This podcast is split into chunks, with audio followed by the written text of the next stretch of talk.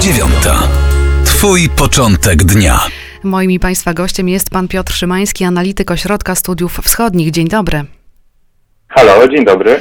Porozmawiamy o Grenlandii. Zacznijmy od tego, jaka jest obecna sytuacja polityczna wyspy, jak wielu jest tam zwolenników niepodległości.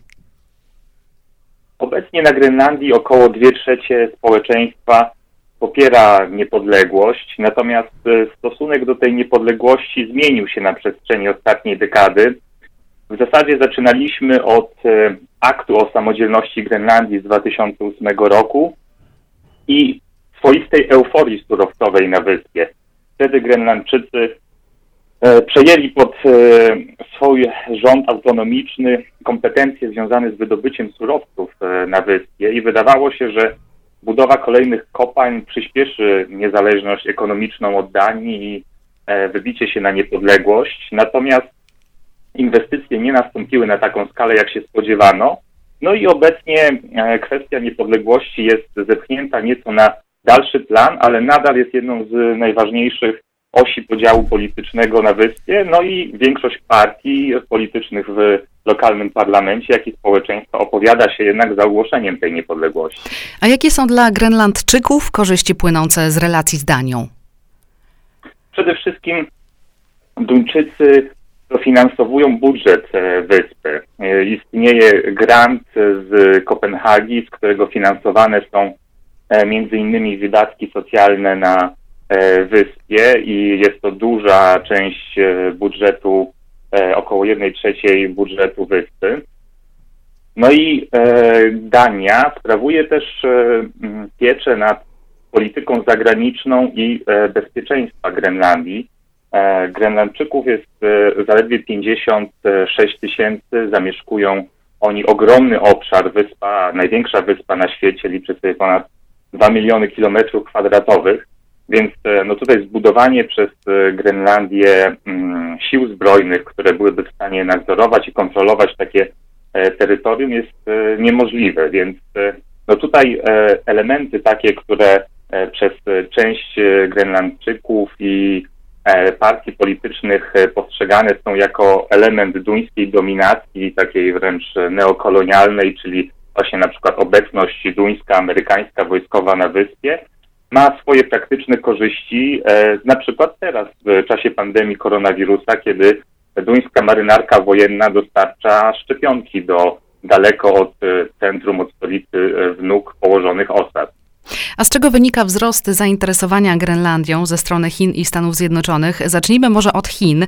Oni, Chińczycy, zwiększają swoją obecność na wyspie?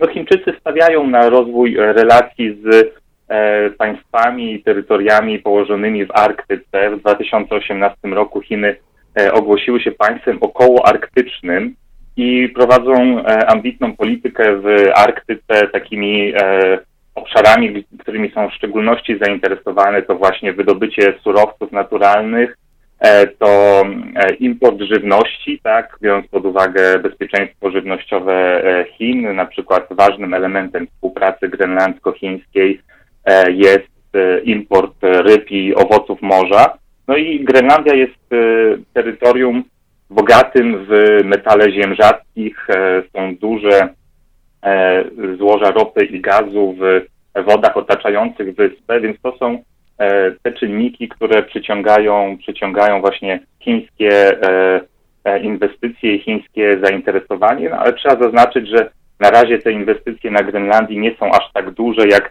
uwaga, e, które, które e, po prostu generują dyskusje wokół możliwości inwestycji właśnie chińskich w infrastrukturę, czy to porty lotnicze, czy e, morskie na wyspie. A dla Ameryki Grenlandia ma znaczenie głównie militarne? Tak, rzeczywiście Amerykanie mają na Grenlandii jeszcze na podstawie umowy z 1951 roku, dwustronnej umowie z Danią o obronie Grenlandii, obecność wojskową. No, kluczowym elementem tej obecności wojskowej jest baza radarowa w Tule na północnym zachodzie wyspy. No i tam rzeczywiście jest to e, instalacja ważna z punktu widzenia bezpieczeństwa Stanów Zjednoczonych, e, gdyż jest to radar dalekiego zasięgu, który pozwala na wczesne ostrzeganie przed atakami balistycznymi właśnie z tego kierunku na terytorium Stanów Zjednoczonych. Natomiast Stany Zjednoczone w ostatnich latach, widząc, że to, to zainteresowanie między innymi Chin Grenlandią rośnie, postawiły na rozwój również polityczno-gospodarczych e, kontaktów z NUK i takim symbolicznym, symboliczną manifestacją nowej polityki Stanów Zjednoczonych wobec Grenlandii, szerzej wobec Arktyki było właśnie w zeszłym roku ponowne otworzenie konsulatu w stolicy Grenlandii w NUK. A Amerykanie próbują w jakiś e, sposób blokować chińskie inwestycje? Tak, jak najbardziej. No tutaj e, przykładami e, takiego blokowania była najpierw próba e, zakupienia przez e, chińską firmę e, opuszczonej bazy wojskowej, bazy marynarki wojennej w Grönedal w południowej Grenlandii. To był 2016 rok.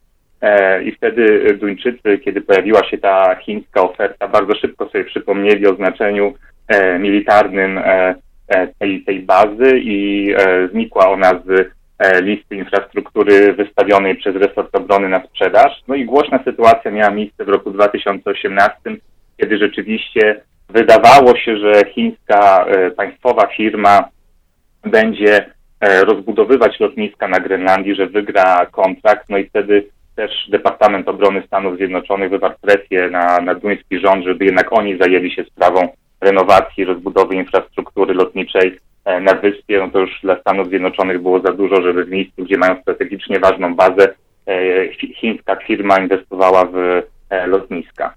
I na koniec pytanie, jaka jest najbardziej prawdopodobna najbliższa przyszłość Grenlandii? To będzie lawirowanie między tymi wszystkimi siłami? Tak, wydaje się, że tak, aczkolwiek poczekajmy bo w lutym tego roku na e, Grenlandii rozpadła się rządząca koalicja i będziemy mieli przyspieszone wybory. 7 kwietnia pokazują sondaże, że szansę ma wygrać e, partia e, Wspólnota Ludzka, która jest partią bardziej lewicową od obecnego, obecnie rządzącego Siumutu i bardziej stawiającą na niepodległość. Mamy w lipcu 300. rocznicę duńskiej e, kolonizacji. Zobaczymy, może to doprowadzi do jakiejś deklaracji, na przykład, że e, do końca tej dekady Grenlandczycy będą chcieli zorganizować referendum niepodległościowe. I wzrost górnictwa, wzrost znaczenia górnictwa pewnie też będzie sprawiał, że to zainteresowanie Grenlandii, Grenlandią będzie cały czas e, rosło.